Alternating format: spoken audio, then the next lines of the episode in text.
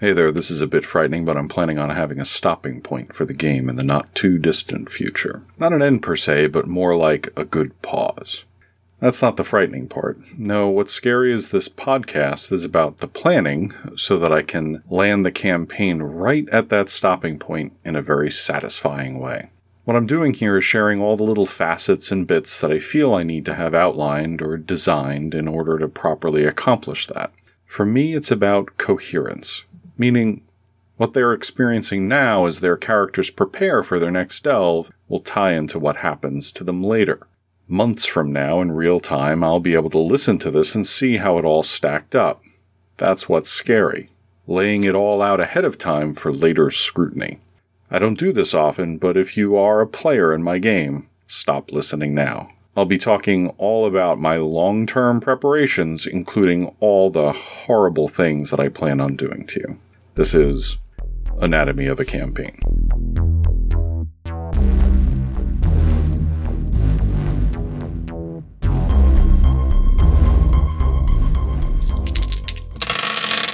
First, a flow of consciousness recap of the campaign. I'm going to try to keep it short and sweet and just to the elements that you need to know to understand the rest of my planning as I go into this final adventure before taking a campaign pause.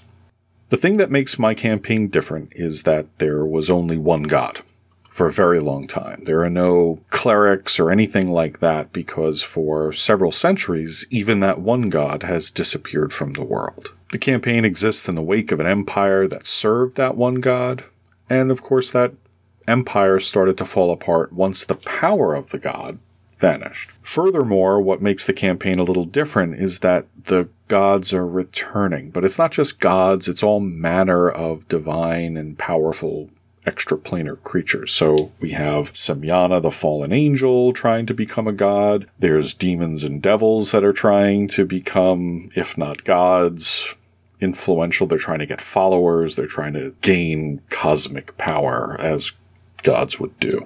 This is all new to me. I've never really run a campaign like this before, where the gods are really jockeying for followers and starting to re-empower people, and clerics are coming back to the world, but they're landing on the wrong side. But at the heart of all this is the threat, and the PCs have discovered this, that should that mono-god that had existed with the Empire, his name is Anu, should he awaken, he will be transformed from a god of law and order to an oppressive degree to a god of chaos and destruction. And so there's this gray area where Semyana's goal, even though he's kind of the bad guy, Semyana's goal is to gain enough power so that he can either stop Anu from awakening and destroying everything, or maybe even defeat him once he does awaken. That core dramatic conceit was designed as a backdrop to the campaign. As the initial earlier levels and adventures and things among the characters really progressed, that moved from being something way in the background that was just a backdrop for a dying world to be something that was a little more central. And it all culminated with the adventure in the Temple of Borlane. The party found, in essence, an etched map inside this old helmet from thousands and thousands of years ago. And the map showed all these places of power, which served as a kind of mystic defense. I think I'm subconsciously, consciously stealing from Doctor Strange, where there's all the, like Doctor Strange has his house in Greenwich Village, and there's another one in, I think, Hong Kong and London and all this kind of stuff, where these places of power are used to protect the planet from mystical invasion by evil forces like Dormammu or whatever. Apologies if you don't know Doctor Strange, but if you don't, get the hints and learn Doctor Strange. The point being, they discover that these places of power, if they're consecrated to these new emerging gods, and especially if the god is a nicer god, that it has the ability to repel invasion from outside forces. And so that's their goal. That's what they're trying to do. In a nutshell, that's the foundational backdrop story, which has slowly become more and more important and started to really take center stage in the campaign. And we're at the point now where the final adventure will be the second place of power that they're going to attempt to consecrate to a good god. They don't even know what the god is yet, actually. They're at the stage where they're just starting to plan, just starting to identify where it is they want to go and what it is they want to do. And in this next section of the podcast, I've walked through, I wrote the script for it as I was thinking about what it could be. And I think I managed to capture my thought process as close as I could. It's a bit free-flowing. It's a bit chaotic. I do summarize it later on in the podcast, so I hope this is at least interesting. I don't offer it up as a template for how you should do things, but I certainly hope it provides maybe some thought on your part, maybe some inspiration for how you might want to approach an insane campaign of your own in the future. I've been working on a dungeon idea, which I'm going to playtest with the group should they pursue the Skagros option, meaning the place of power that is located on the original island of Skagros just north of Outpost 9. And this dungeon idea, which was conceived not as part of this campaign, but I think can really port in well, goes like this.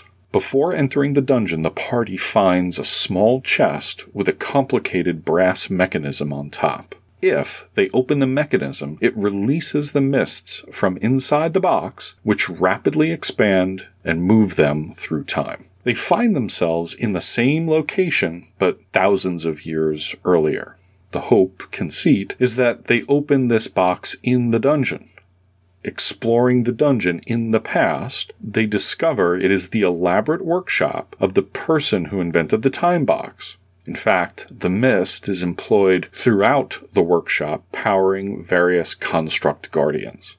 Deeper in the dungeon, there is a way to recharge their time box, because the key to the dungeon is exploring different portions of this facility at different times in history. From a story standpoint, this leads me to think this place of power is actually connected to a time god, that there are 3 time settings for travel. 1, modern day, when it is all in ruin and mostly functionless, though no less dangerous with the denizens of Skagros Island using it as their home. 2, 1,000 years earlier, when the arcane engineer used the still-present energy of a slain time god to create all their mechanisms. And 3, 5,000 years past on the eve of the time god's murder by Anu, when this is a fully dedicated temple in the middle of a war between gods. One of the challenges the party is facing right now is figuring out who will consecrate the next place of power. I'm thinking one good option is to bring a priest of the time god forward to the present. There should always be multiple ways to solve a problem like this, so we'll have to map out some others, but a reminder that this is me building a framework from which I'll need to polish and refine things later. Who is this time god? At this point, I pop over to Wikipedia. This campaign utilizes a bizarre blend of historical deities from real life and some D&D entities. The Morrigan is from the Celts, Anu is a Sumerian god, Vasuki is a serpent god from Hindu and Buddhist traditions. For time, I'm dipping into Greek mythology. Actually, protogenoi or primordial deities who are 2 generations ahead of Zeus, I think. The god is called Kronos, not to be confused with the titan Kronos. Kronos is the personification of time, often depicted as an old man with a long beard. Sidebar, I'm always amazed how real modern-day stuff is influenced by ancient mythology. I mean, this guy is basically Father Time as we think of New Year's Eve. But my favorite example of this dynamic is how Santa Claus is basically Odin. If you don't believe me, go ahead and Google it.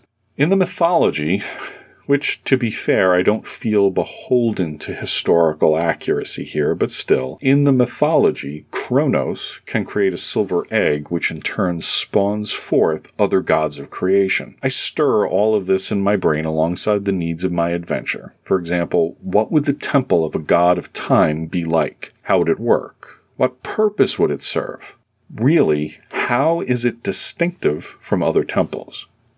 Divination feels like it would be the function of this god's servants, so I have this Oracle of Delphi vibe in my mind. But also, setting things going. This god has ties to creating other gods. Of course, my mind is also filled with a dangerous level of understanding about Einstein's theory of relativity and starts me thinking of how time is not so absolute a concept, that time is mutable based on the speed of light, that gravity can warp time. Next random thought, time is a perception. We actually don't know what it is or if it's real. We perceive linear time, but there are constructs and hypotheses where everything that has happened and that will happen already exists, that we come into this world with the conceit of linear time to experience life. Could Kronos be the one god Anu could not actually destroy, because to do so would rupture all of reality? So Kronos is the god of time in so much as he enforces the perception of linear time for mortals. Okay, stay with me here, this is odd, but the way Kronos robbed Anu of absolute victory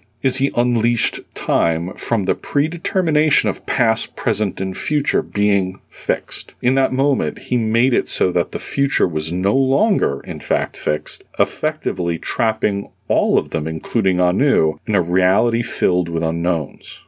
No, you may not have what I'm smoking, you're far too young. How then do I take that very abstract concept and do something tangible with it in the game? How might something as reality shifting as that manifest within the player's experience? If you have a reality with a time god whose purpose is to enforce linear perception in a non-linear reality, said another way, a world where fate is predetermined, and then you shift to a reality where the future is truly unknown, meaning we make our own fate. Or fate is just random, as if people are just rolling dice, for example. What happens? Might powers having to do with chance rush to fill the void that fate has left? I have this phrase, reshuffling the deck, popping in my head. Could there be an artifact, like the Deck of Many Things, that was organized a specific way and now, with destiny and fate untethered, it keeps reordering itself in this new chance-driven reality? I'm far enough out that I can start to introduce this new Deck of Fate. For example, if they research the temple Kronos from the etching, they'll ultimately discover depictions of these cards. And reminder, I'm literally brainstorming here, cultivating ideas for the adventure to come and seeing how they might fit as I am writing the script for this podcast. Later in the podcast, I'll provide an organized pass at how I see it stitching together. The idea of a war between the gods and a time god unlocking fate so that maybe Anu can be defeated feels good to me. But it also feels way beyond the capacity of a 5th and 6th level party to deal with. They might not find out any of this for some time, but this is my process. I find that I need to understand this stuff in order to properly build out the adventure at hand. If Kronos is a god of destiny and the perception of time, what kind of temple would this be? More pointedly, what features that could ultimately lead to interesting dungeon design might I insert? I love how the concept of fate, destiny, God's untethering reality leads me basically to come back to how does that make a more interesting dungeon?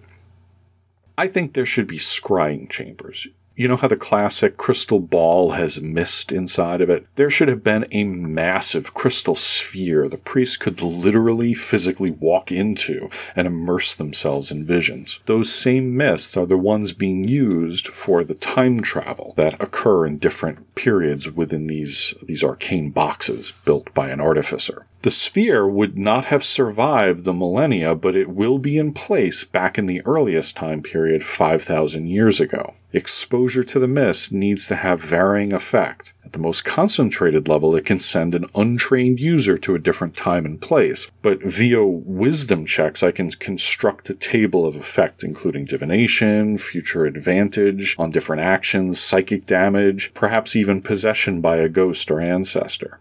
A big part of the adventure feels like it will just be figuring out how all of this works. The classic way to do this is to provide the journal of some long-dead researcher, and for sure I can do that, but possession in the mist might be another way. The spirit that is possessing them could know quite a bit, and a canny party might be able to suss it out from that. The temple should have been designed with a means to observe the stars as well. I think that sort of goes hand in hand with divination. I envision extremely high platforms with specifically designed glass to amplify the night sky. I think these would have fallen in modern times and the structures would be on the jungle floor, maybe buried. So I'm imagining the party moving through sideways towers, likely infested with Skagros beasties. I don't see it actually having a real dungeon, meaning levels underground that were built to hold people, but rather it's just overgrown. The main temple would be an Aztec-like pyramid, many parts of it having long since collapsed. In my mind's eye, I'm seeing only 2/3 of it still standing, with a waterfall plunging downward into a deep crevasse. In the middle time, 1,000 years ago, the pyramid is still mostly intact, and it might be on the verge of a catastrophe within the artificer's workshop that will cause the crevasse and blow apart sections of the temple. Nothing wreaks havoc on verb tense like time travel. When I design the location map, I'll need to think of it with time travel nodes. The whole idea is for different areas of the temple to be accessible at different times, and for other areas to present varying challenges based on which time the party accesses them. Overall, it's really one dungeon, but it might represent more like 3 dungeons, because it'll change and morph depending on what time you're accessing the dungeon at. Love how I always bite off more than I really want to chew. The goal, once they realize what is happening, will be to collect enough cards from the Deck of Fate to be able to reconsecrate the temple in the modern day. Gathering a priest ally from ancient times will go a long way towards accomplishing that objective. The adversaries they face will vary greatly across timeframes. In the distant past, at the sundering of fate itself, the threats will be extraplanar beings like Diva. A quick look at the monster list on D&D Beyond lets me know I will have to create some level-appropriate versions of these, but the point is not to set this up as a stand-up fight. They are looking to get what they need and leave. Stealth or trickery will be better choices here. In the middle past, 1,000 years ago, the Artificer will have automaton guardians. There seem to be all manner of construct I can reskin to help me here. And in modern times, it is the Skagros creatures that inhabit the jungle. I'm a big fan of Kobold Press's monster volumes, Creature Codex and Tome of Foes. I think there may be some excellent options for my encounters there. Things that are built out already, but fly in the face of the more classic creatures that everyone's familiar with. In other words, a way to throw something at the parties that they have yet to experience. Above all, I want to have agents of the Faithful of Semyana filling a role similar to the Nazis in Indiana Jones. They too want the Deck of Fate and will be vying for it. Could be that they're able to get back to the past as well. This is important as it helps tie together and create added pressure to find the cards before the enemy does. Through the lens of the PCs, how does this play? Firstly, this is the agreed main objective of the group. There should be no equivocation about getting this done. If they go to Skagros, it brings Sativa closer to Captain Nupo. Her personal mission is to find and kill the pirate captain. There'll be clues about the ancient dwarven clan Arkadin and the location, making this more relevant for Constantine. For example, what if he meets the ghost of an ancient ancestor as part of a possession, or just a scholar who thinks Constantine is from Arkadin? The followers of Semyana could lead to clues about the Shield of Iona for Bren. Vos will learn more about the fate of dragons, connections to clan Arkadin, and how this connects to her warlock patron, the Void Dragon. Jarus is the outlier. His personal goal has returned to being about locating his father. I thought he was redirecting to pursue his elven mother, but when given a chance to get intel about her whereabouts, he passed, and again asked after his father. I continue to struggle with this, because his father is from the other side of the campaign world, and Per Grayson was not a person of note. At this point, I feel I need to concoct something about his father and seed it into the local region. It is valid when DMs do not force a PC connection to the world if one does not exist, but I want to do this for Jarus and help integrate him more deeply in the story. I'm thinking that his father is the captain and the followers of Semyana, who possesses Bren's family shield. High drama, that. A ridiculous coincidence? Yep. Maybe not what the players want. Maybe. Could be a hell of a cliffhanger, though, for the campaign, specifically at the end of this adventure, to suddenly realize that Jarus's father is the man that has possession of the shield that Bren would kill for. Here's a somewhat more organized recap. The background. In ancient times, the temple of Kronos sat atop what is now modern-day Skagros Island. Kronos was the god of fate who maintained time as a fixed set of outcomes versus free will for mortals. When Anu sought to subjugate Kronos to his authority, Kronos untethered time from predetermined destiny in an attempt to make it possible for Anu to be defeated. This released the temporal mist from the temple and keeps an ancient artifact, the Deck of Fate, scattered and constantly reshuffling. The dungeon, quote-unquote. The temple location will be accessible in 3 distinct time zones. Initially, it is modern day, but the PCs will be transported back 1,000 years, the middle past, and eventually 5,000 years, the ancient past. Succeeding will be a function of accessing different areas of the dungeon during different times using the time box created by an artificer in the middle past time zone. Adversaries will include the twisted beasts of Skagros Island, clockwork guardians of the artificer, and celestial servants of Anu in the ancient past as the players witness an actual battle among gods. Lastly, the followers of Semyana will be present, perhaps chasing the PCs through time. Jarus' father will be the leader of this contingent, a captain among the faithful in possession of the Shield of Iona. The Deck of Fate. The party will learn of the deck as a function of their research in Mediere. Similar to the Deck of Many Things, it portends weal and woe for whoever interacts with it, but if you can find certain cards, they can be used to consecrate the temple to Kronos. This is what I have for now. Broad ideas for the adventure. I need to work on the maps, the challenges, the NPCs, and what I think of as the connected bits. How do they get there, and what might happen along the way? A recent critical comment to the podcast asked, "Who is this guy to give advice?" I'm no one. I'm like a lot of you, just some dude playing D&D. I've done it for 40 years, which is not a credential. Maybe I've done it wrong for 40 years. I know a lot about storycraft. I do this stuff because I enjoy it. I do this podcast because I want to, because I find private value in laying out my thoughts. This particular podcast tries to lay out my creative process, not to teach anyone anything, but to share my thoughts. So please don't mistake this as anything other than what I describe it as, a look behind the screen of an ongoing D&D campaign. And I'm making this all up as I go along. As ever, thank you for listening.